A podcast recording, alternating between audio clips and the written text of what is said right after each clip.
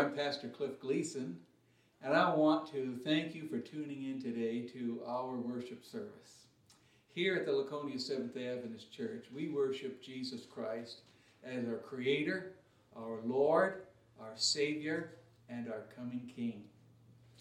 And we hope that you will enjoy this service with us, that you'll be inspired by the teaching and the music and every part of our service. So sit back and enjoy, and thank you for being with us today. Thank you. Hello, hello. Good morning, and glad you're here for a story today. Well, just the two of you. I want to tell you about a family that had three kids in the family. There was uh, Kim, who was eight, she was the oldest, and Carrie, who was six, she was the middle, and Kevin, the one boy, he was the youngest, he was only four.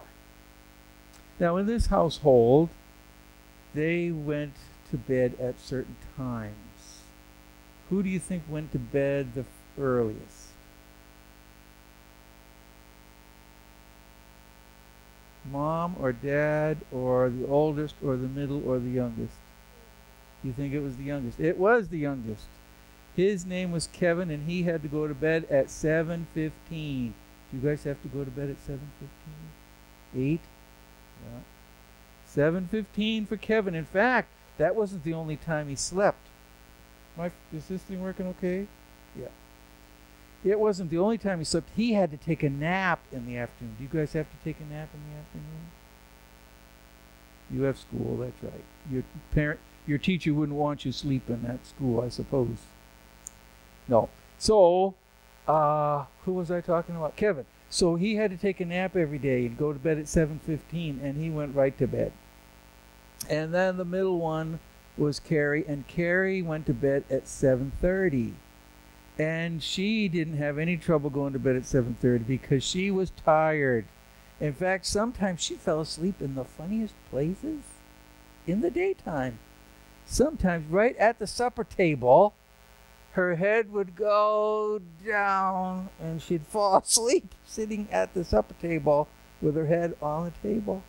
And sometimes she'd fall asleep on the couch or other places. So at bedtime she was she was ready to go and she went to sleep at 7:30. But then there was Kim. And Kim was supposed to go to bed at 8 o'clock, just like you got. You both go to bed at 8 o'clock? Yeah. But uh, Kim was a wide awake at 8 o'clock. She didn't want to go to sleep. So when 8 o'clock came, she said, Mom, I'm so awake. Could you read me another story? And so Mom would read another story. But then it would be 8.15, and Dad would call from the other room. He said, Kim, it's 8.15, and it's time to go to sleep. And she'd say, but I'm so awake. Dad, would you read me a story? And so he would read a story, and then Mom would say, It's 8.30 and it's time to go to sleep. And Dad would say, That's right. Now is the time. And the way they looked at her, she knew that she didn't have a second choice. And so she'd say, Dad, give me a camelback ride then to the bedroom. And so he would get down on all fours and give her a ride to the bedroom and tuck her in and listen to her prayers. And then he would leave the room she wasn't falling asleep because she was wide awake. And so she's laying there in her room and it was dark, but guess what she could what guess what her ears could do? Her ears could hear things. And she could hear that in the other room dad was listening to some records and she was listening to the music and outside the neighbors had a dog and what was the dog doing? Barking and so she heard the noises of the night. And she kept awake. And sometimes when the parents were going to bed, mom would come in to make sure she was tucked in because she was on the second bunk. And she wanted, mom wanted to be tucked in so she wouldn't roll out of bed and fall on the floor. That would be kind of a big drop, wouldn't it? And but and then she would check, and sometimes Kim was still awake, and she'd say, "Good night, wide awake, Kim." That was her nickname. And so then she would finally fall asleep after that. But guess who was the last one up in the morning? It was Kim. She had stayed up so late, she was tired in the morning and she didn't want to wake up. Oh. And so she would she would be the last one. Sometimes she was so late she would almost miss breakfast. Well, one day she woke. One day she uh, was awakened in the morning by her sister Carrie. And Carrie said, "Get up, get up, get up, Kim. I've already been outside with Dad. We already went outside and we went walking through the orchard, and we saw a groundhog, and we saw a rabbit." And a big black dog came from uh, we don't know where the black dog came from, but he was following us all around. And and we had a great time. Kim said, That's not fair. You didn't take me. I didn't get to see the big black dog, and I didn't get to see the rabbit and the gopher. That's not fair. And and Carrie said, Well, and I got to have a special story with Dad and Mom in their bed. Oh, that's not fair. I didn't get a special story. And so when she went up to breakfast, she said to Mom and Dad, Why didn't you wake me up to go for the special walk and go for the special story? And mom said, Well, you were fast asleep, so we didn't wake you up. If you want to get up, you have to to go to bed earlier if you're going to wake up in the morning. And then she said, That's what I'm going to do. I'm not going to miss out on those all the special fun in the morning. And so that night, eight o'clock came, and guess what Kim did? Kid said, I'm going to bed right now. But she couldn't sleep. She couldn't sleep. She was wide awake. And she listened to the dog barking and she listened to the music playing and she listened to all kinds of things. And probably wasn't till nine o'clock she went to sleep. And in the morning, mom came in. Wake up, wake up, Kim. It's time for this for going for the walk with dad. And oh, oh, oh, oh, oh walk with dad. Oh, I don't want to miss out. So she jumped out of bed and she got dressed and she went out for the walk with dad and they came in and she went into the uh, to the bedroom with mom and dad for the special st- she almost fell asleep in the middle of the story. But she went through the day and she was feeling sleepy all day long. And that evening after supper she didn't even make it to eight o'clock. She was sitting in the beanbag chair and she fell sound asleep. And guess what daddy did? Daddy came over and he picked her up and he carried her all the way to the bedroom. And do you know Kim never woke up? She didn't even know what happened. The next morning she woke up. Guess who was the first one awake that morning? It was Kim. Because she'd gone to sleep early, and so she got up early in the morning and she woke up and she was the first one to get a story. She was the first one to go walking with Daddy out in the orchard and feed the horses and all kinds of things. And she was so glad she was learning how to get up early in the morning and not missing special time. You know, morning can be a special time. It can be a special time to do some interesting things with the family, special time to spend with Jesus. And on Sabbath, it's especially good to go to bed early Friday night, get up early on Saturday morning, because then we come to Sabbath school and we enjoy things here. Thank you for listening to our story about Wide Awake Kim. Let's take our Bibles and open to Psalm. Psalm 135. I'll be reading verses 1 through 5 from the New King James Version. Those who may be watching on uh, our video, they want to pause it just till you get the verse so we can read it together. Psalm 135, verses 1 through 5. Praise the Lord. Praise the name of the Lord. Praise him, O you servants of the Lord. You who stand in the house of the Lord, in the courts of the house of our God. Praise the Lord, for the Lord is good. Sing praise to his name, for it is pleasant. For the Lord has chosen Jacob for himself, Israel for his chosen treasure. For I know that the Lord is great, and our God is above all other gods. May the Lord add his blessing as the pastor brings us the word this morning.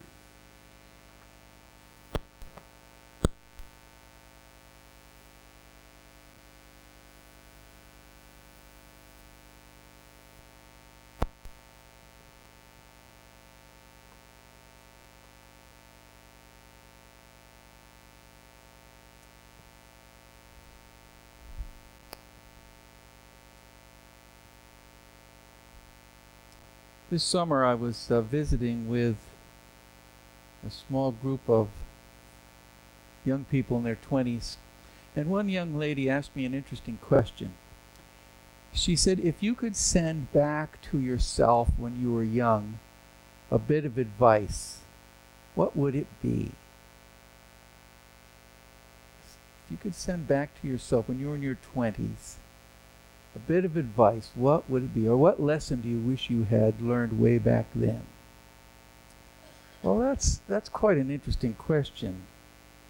Uh, what would what would that valuable lesson or valuable advice be? Would it be how to make more money?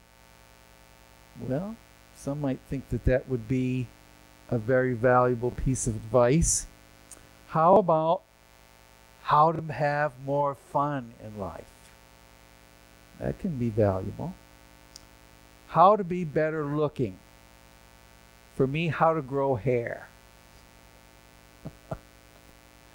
um, so there are, there are things like that that we could think about. Or as a pastor, maybe I would be interested in how to grow my church bigger.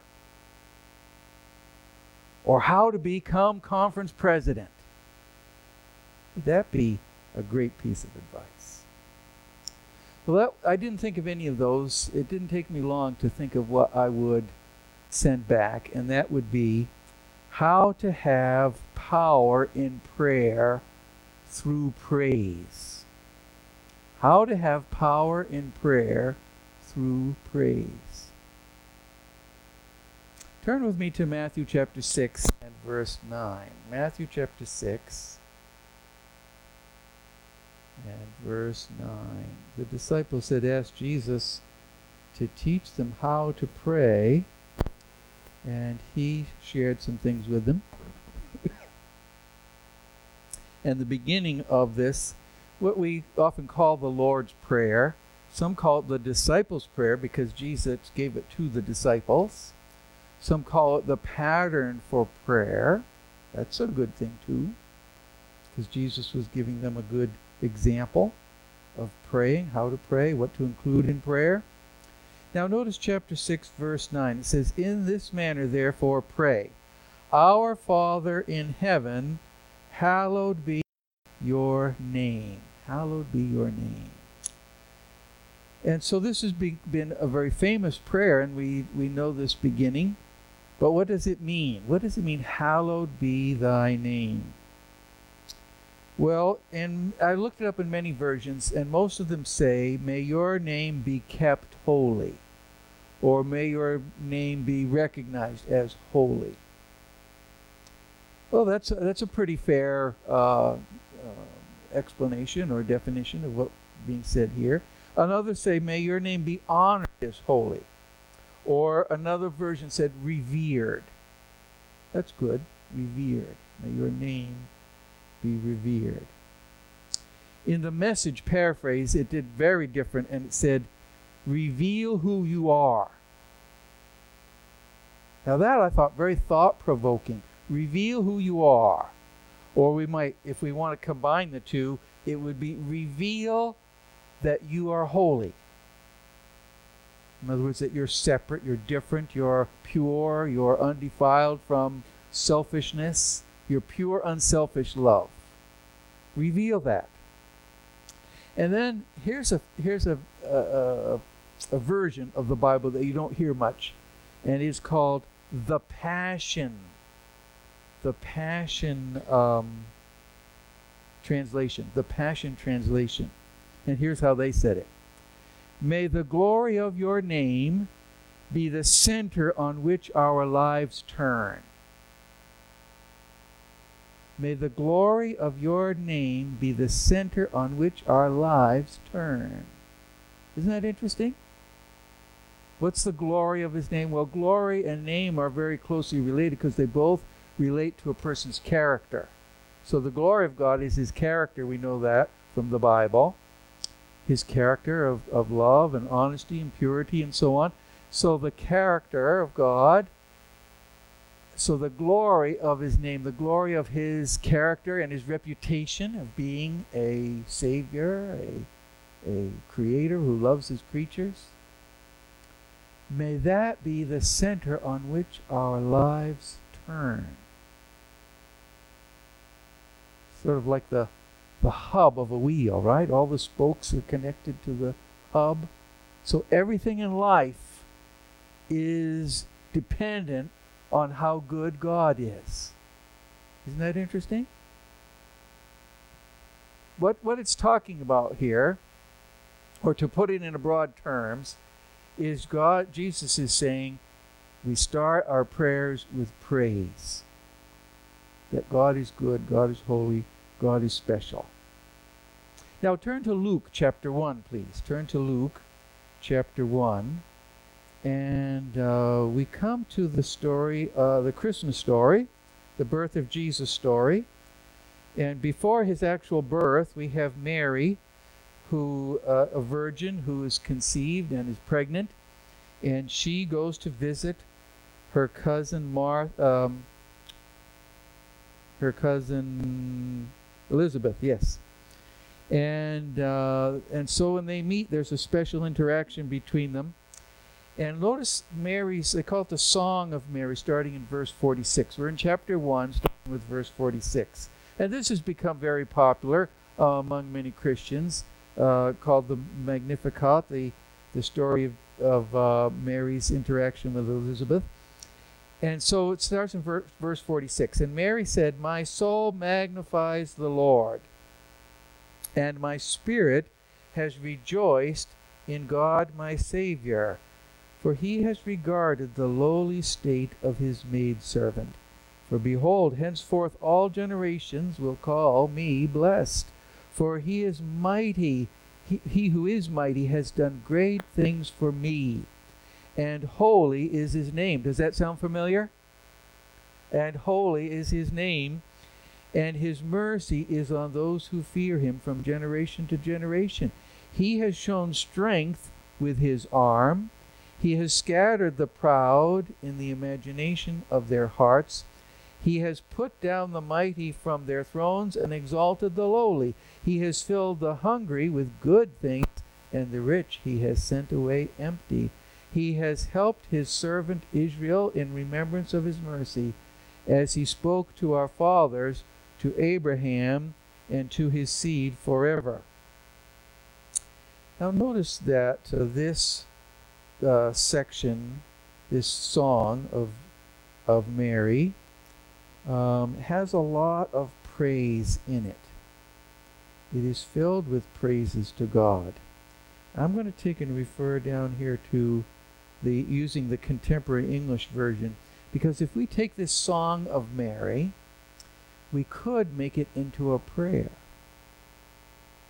We could make it in, we could use it as a a format for a prayer. Suppose we did that. Now, in the contemporary English version, the wording is a little bit different, but it's a, all the same ideas. And um, I'm going to go down here. Let's see, where is that? Here we go. So, starting again back in verse 46, you could, a person could, or Mary, she could be praying to God and she could say, God, you have blessed me more than any other woman. And you have blessed. Let's see, here we go. And I am glad because you, my God, you're also my Savior. You care for me, this humble servant, you care for me. And from now on, all people will call me blessed because of what you do for me. God all powerful or almighty, you are almighty, and you've done great things with your power for me. Your name, your character, your reputation is holy, it is good, it is right. You have shown mercy to everyone who worships you. And Lord, your powerful arm is able to scatter the proud, to take rulers from their thrones when that's necessary but then you can take humble people and put them in power. It's marvelous what you can do. You give to the hungry good things to eat, And the rich, you let them go away with nothing. You help your servant Israel, your people. You are merciful to us. You have made promises to our ancestors, and you have been faithful to your promises.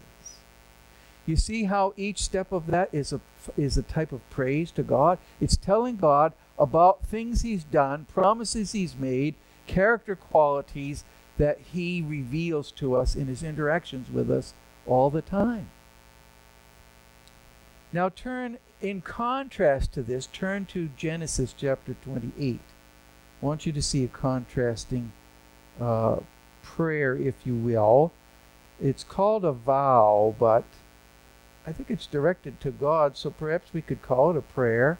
This is done by Jacob after he had he had deceived his father in getting the birthright and he was fleeing away from Esau so he wouldn't be killed and he stopped in Bethel. He slept there and what happened during the night? He had a dream and he saw this ladder connecting heaven and earth and the and God spoke to him and said, "I'm going to bless you." In fact, let's read the blessing part in chapter 28, starting with verse 13. And behold, the Lord stood above it, above the ladder, and said, I am the Lord God of Abraham your father, and the God of Isaac. The land on which you lie I will give to you and to your descendants. And your descendants shall be as the dust of the earth, and you shall spread abroad to the west and to the east and to the north and to the south. And in you and in your seed all the families of the earth shall be blessed. Behold, I am with you and will keep you wherever you go, and will bring you back to this land, for I have, will not leave you until I have done what I have spoken to you.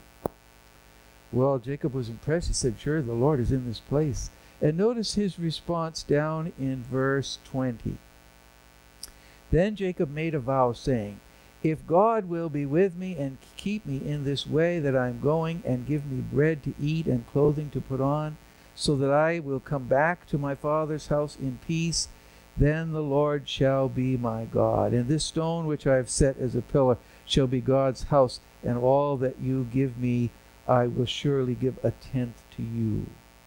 So he's talking to God there. He says to you, so this is a prayer. And notice what he says. He says, if God will be with me. Now, how what kind of a statement is that? Is that a statement of great faith? Is that a statement of praise? No. It's too familiar for for my liking to what happened to Jesus in the in the wilderness when he was 40 days fasting in the wilderness. Who came to him and said, "If"? Ah, Satan said, "If what?" If you are the Son of God and can change these breads, these stones into bread. It's like if you can do that, then you'll then we'll see can do something with you. Or if you throw yourself down from the pinnacle, or if you bow down to me. Remember all those ifs. Well, was Jacob uh, Jacob wasn't a Satan worshiper, was he? No, he was a worshiper of God. He wanted to, to follow God he had certain faith in God, but I wouldn't say his faith was too great at this point. He had some he had some good thoughts and good ideas. He talks about giving a tithe, a tenth back to God. Is that a good thing to do? Yes, and God talks about blessings involved with that. And he does talk about if God's going to be with me, if he's going to do all these promises that he's done to me, then I will have him as my God. But it's not praise. It's not like, like Mary's ex- example, her song, which was filled with praise. God has done this, and God is wonderful. God is mighty. He's, he's taken me and lifted me up, and everybody's going to call me blessed. And she hasn't even seen the fulfillment of all those things yet. All she knows is she's pregnant, and but to, but to see all these blessings, she's, she believes them. She's holding on to God's greatness and goodness. And so praise, that's where praise goes to. Let's look, at an example of praise in Second Chronicles chapter 6. Second Chronicles chapter 6. Now this is where Solomon comes into the picture And what was it that David couldn't do that Solomon could do? Build the temple. David was not allowed to build the temple, but Solomon could build the temple. And when they did the dedication of the temple, by the way, was the temple something special? Yeah, it was one of the wonders of the world back at that time, the ancient world. And so here he built this beautiful, spectacular temple with David's preparations and God's blessings and guidance.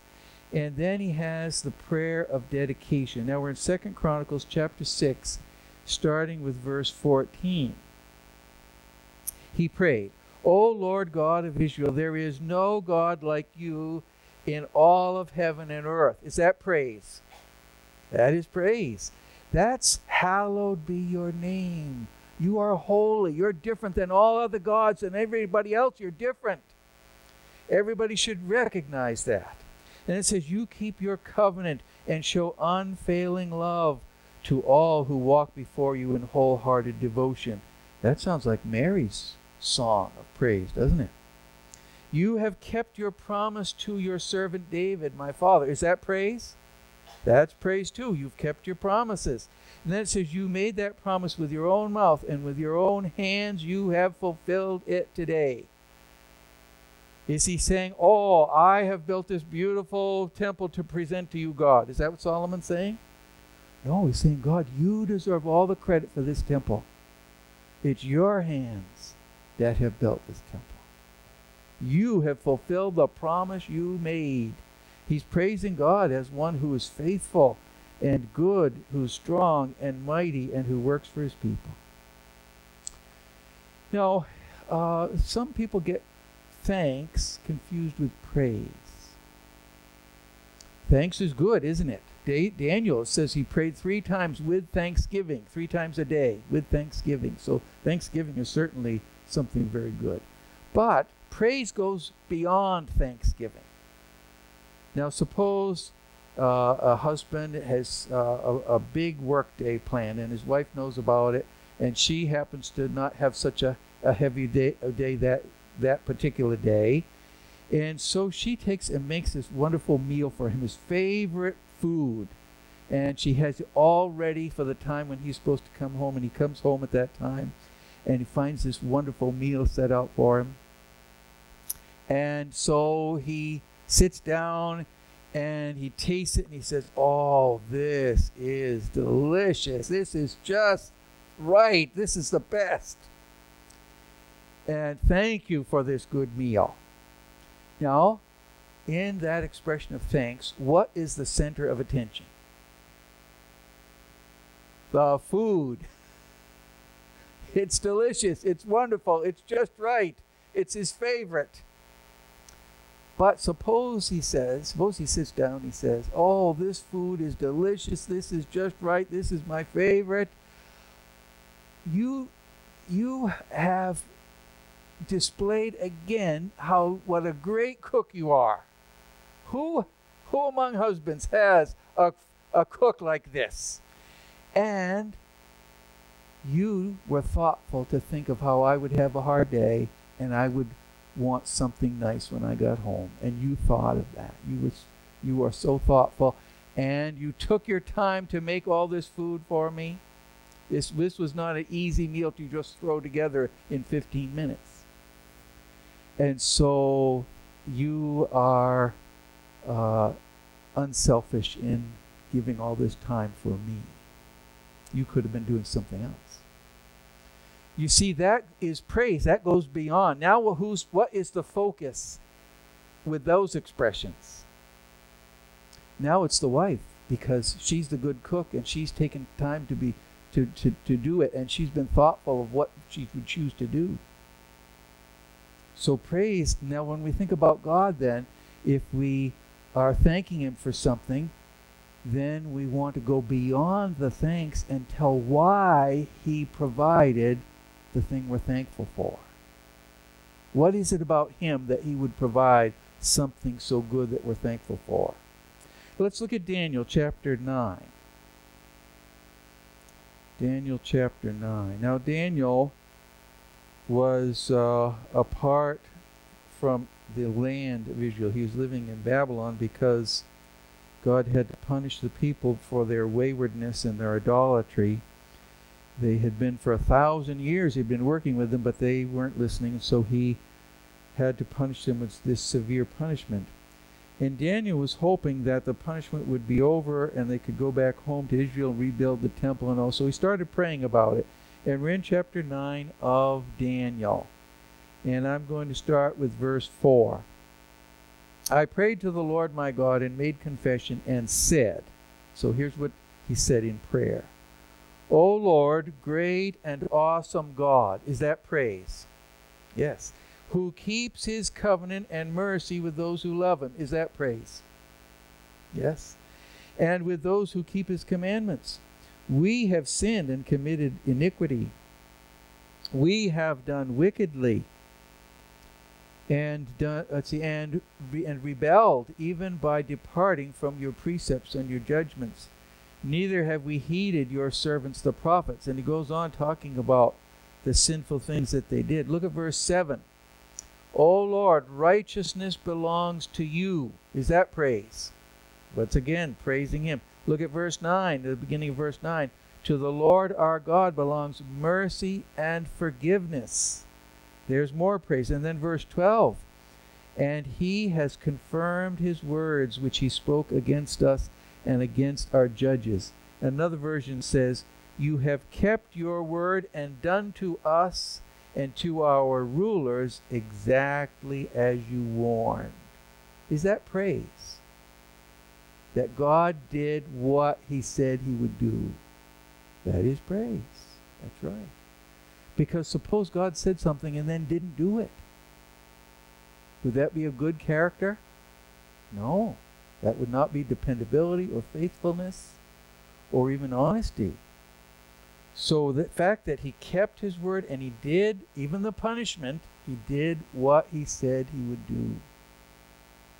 So here, uh, Daniel is confessing the sins of the people, but while he's confessing the sins, what is he mixing in with the confession and the repentance?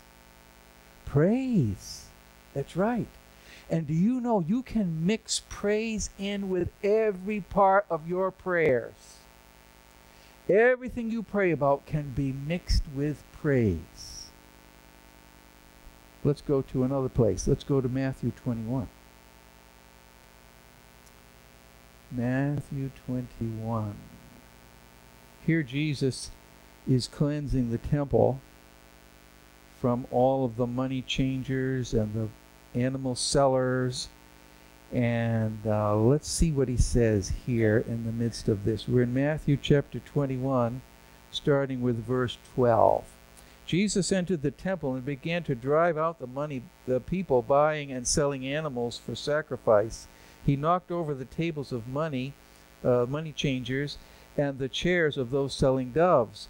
He said to them, The scriptures declare, My temple shall be called a house of prayer but you have turned it into a den of thieves.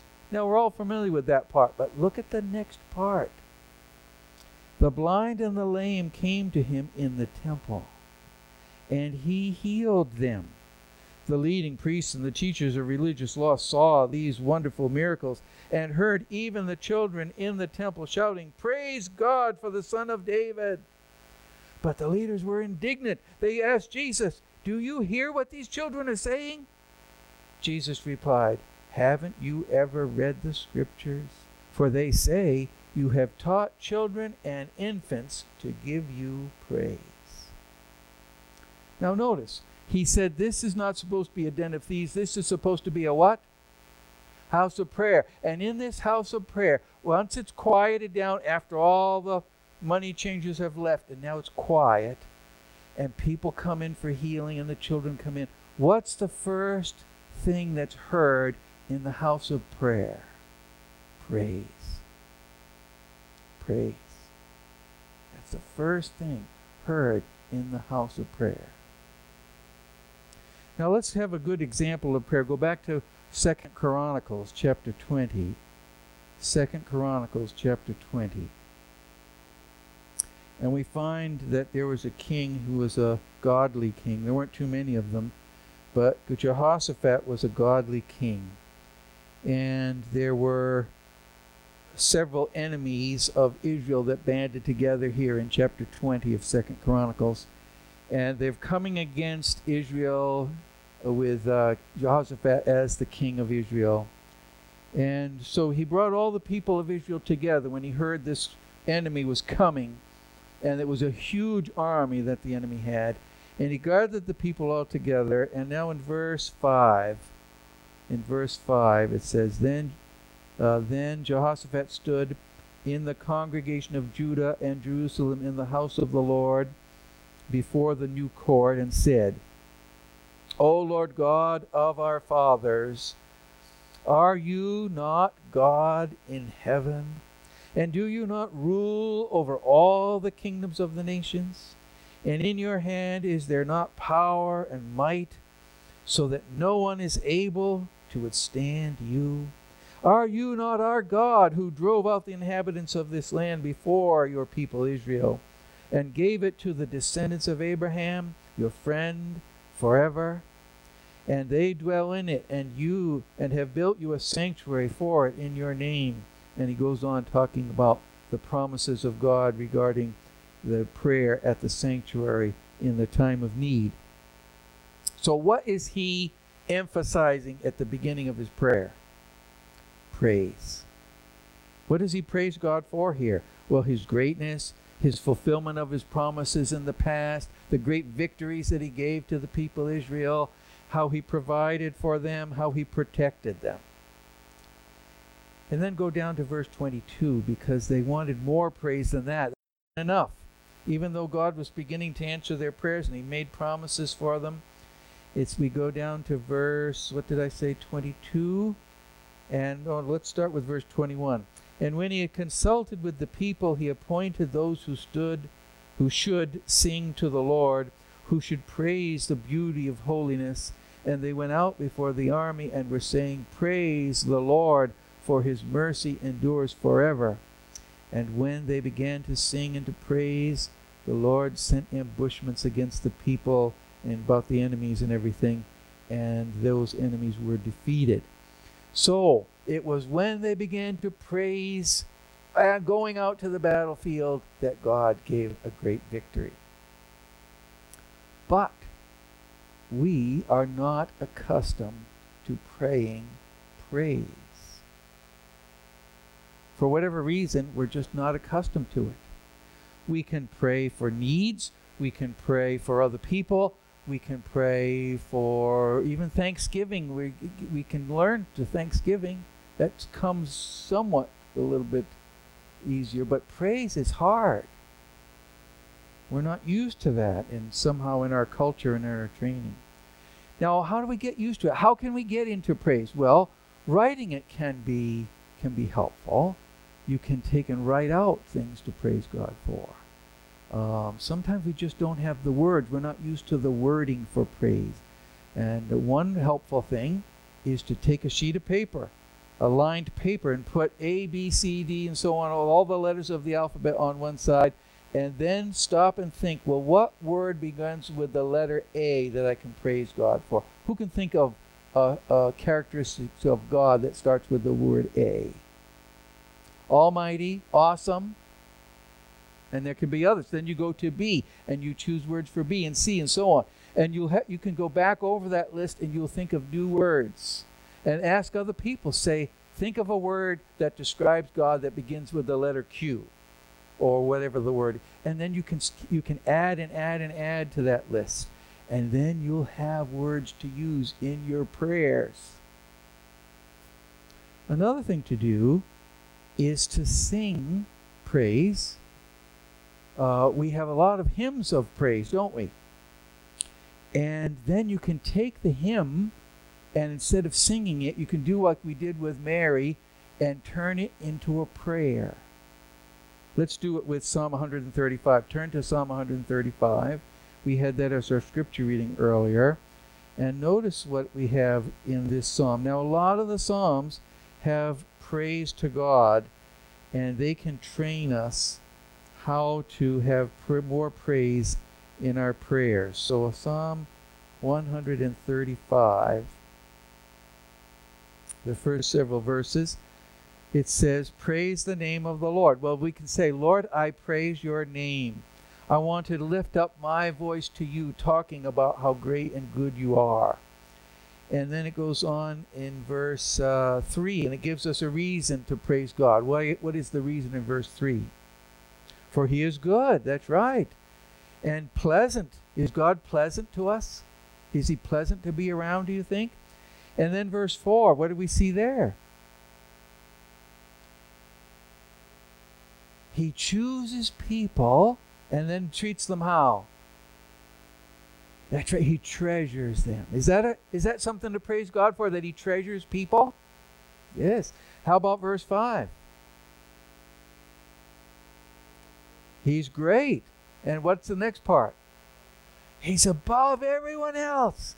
Could you ever imagine a God better than our God? And then what about verse 6? 6 and 7 go together he, we can use the word from that song. He is sovereign over us. He does whatever he chooses among all the things of men. And then number eight, this talks about how he did great things for his people to provide them, well, first to protect them and get them out of slavery, and then provide for them with a new land. And it goes on eh, with many other things in the in the psalm, which we don't have time to go through all today. But it talks about justice it talks about compassion and how he comes close to his people. Now, I'm going to hand this out.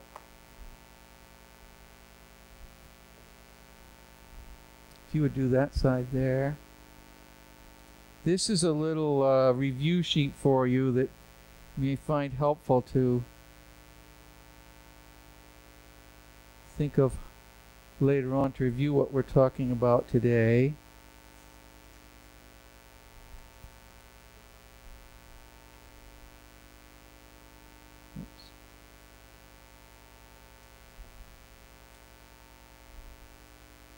Because we don't we don't easily think about praise and how it can in, be integrated with other aspects of prayer. So I have this acronym with praise on the side, and P is praise itself, talking to God about how good, how gracious, wise, loving, mighty He is. We can also talk to Him about how His ways work, the way that He deals with things in uh, life and in our in our lives and the lives of others.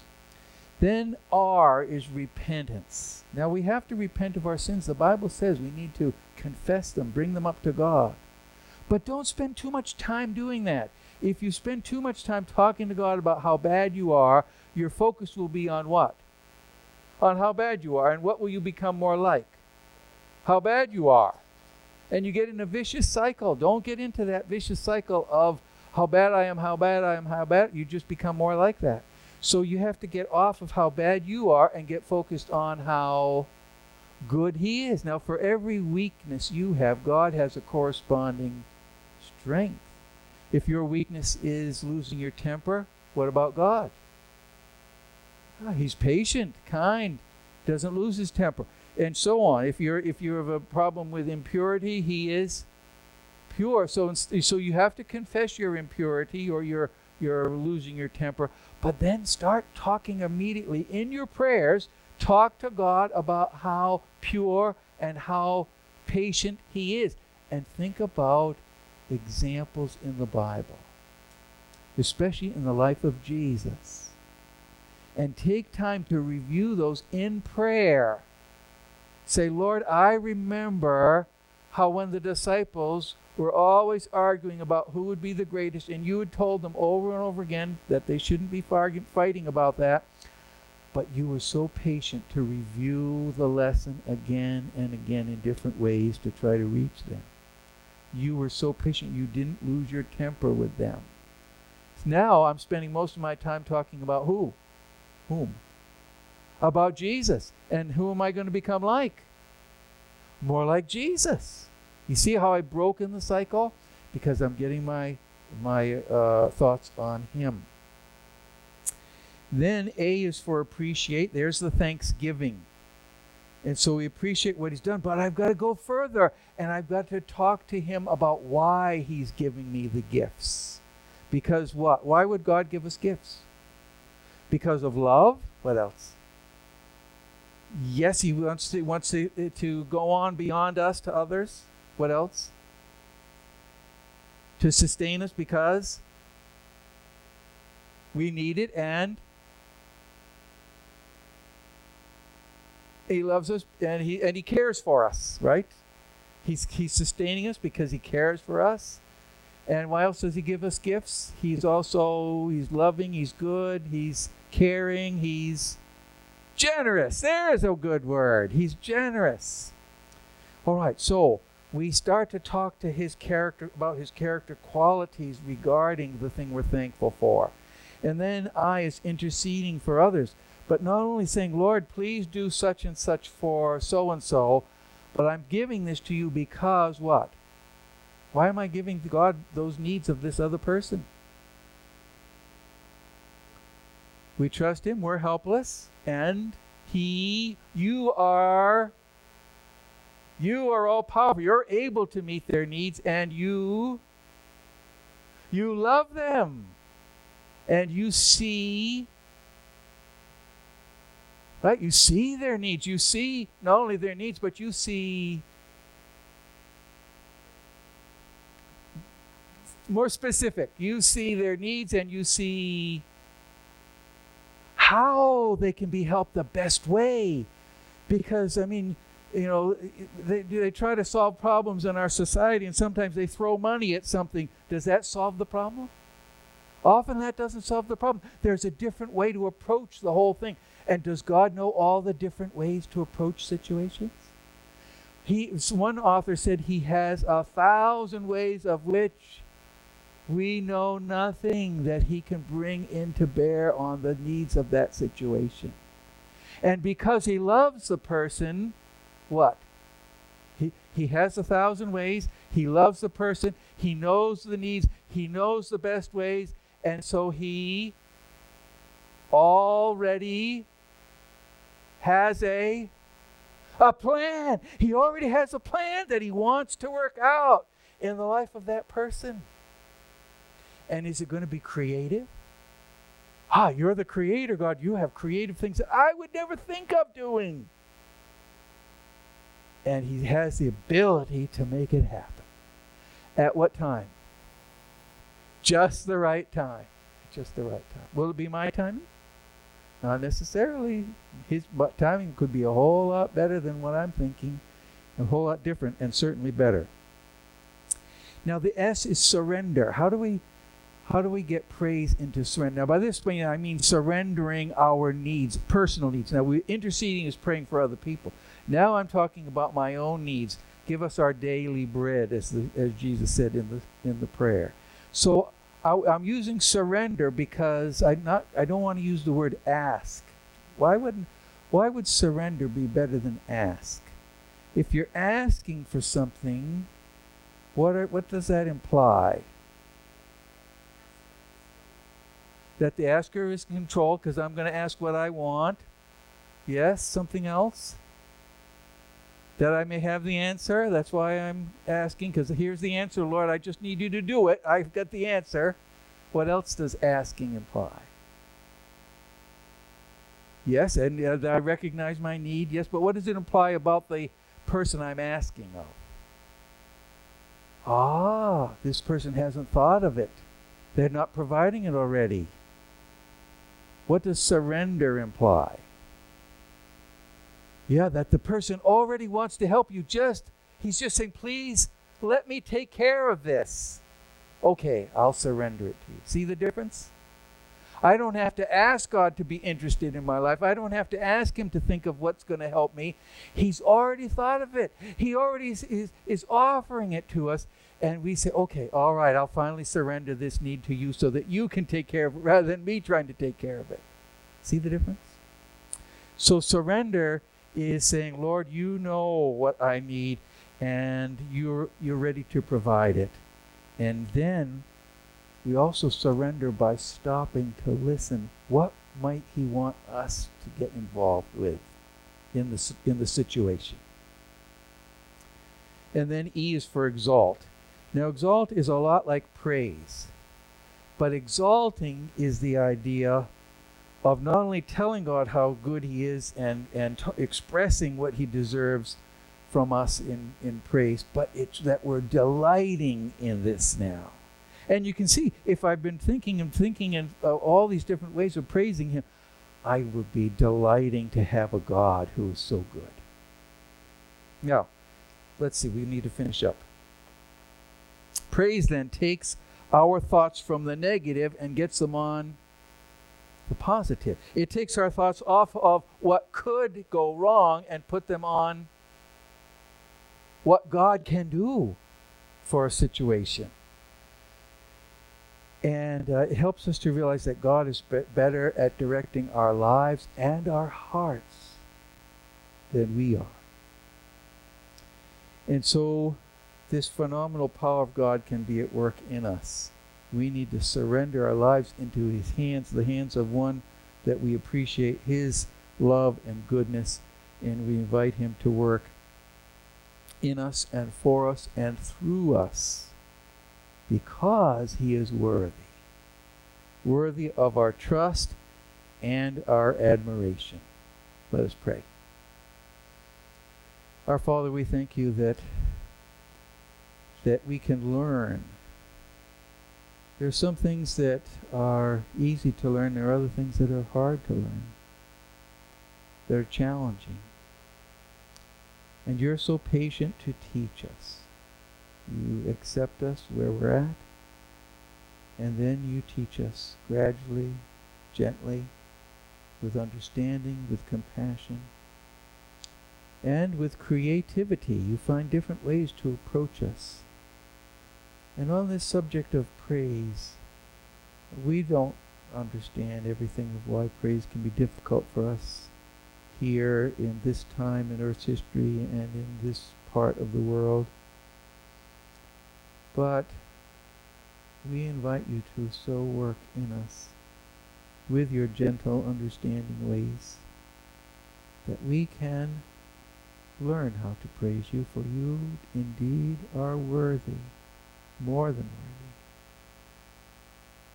And, and we know that when we've gotten tastes of praise, whether it's in song or in other things, our hearts have been thrilled to think of you, how wonderful and how great you are. Draw us more and more into this kind of a close interaction with you. We pray in Jesus' name. Amen. Once again, I want to thank you for coming and worshiping with us through the media, and we're glad that you were able to enjoy this particular service. But we're hoping one day will come when soon you'll be able to come right to our facility. We're here at 241 Province Street in Laconia, and our services are on Saturday mornings at 11 o'clock for the worship service, 9.30 if you want to come earlier for the Bible study. You're always welcome. We'd love to have you come. And there's a special thing that happens on the second Saturday of every month. That's our fellowship meal.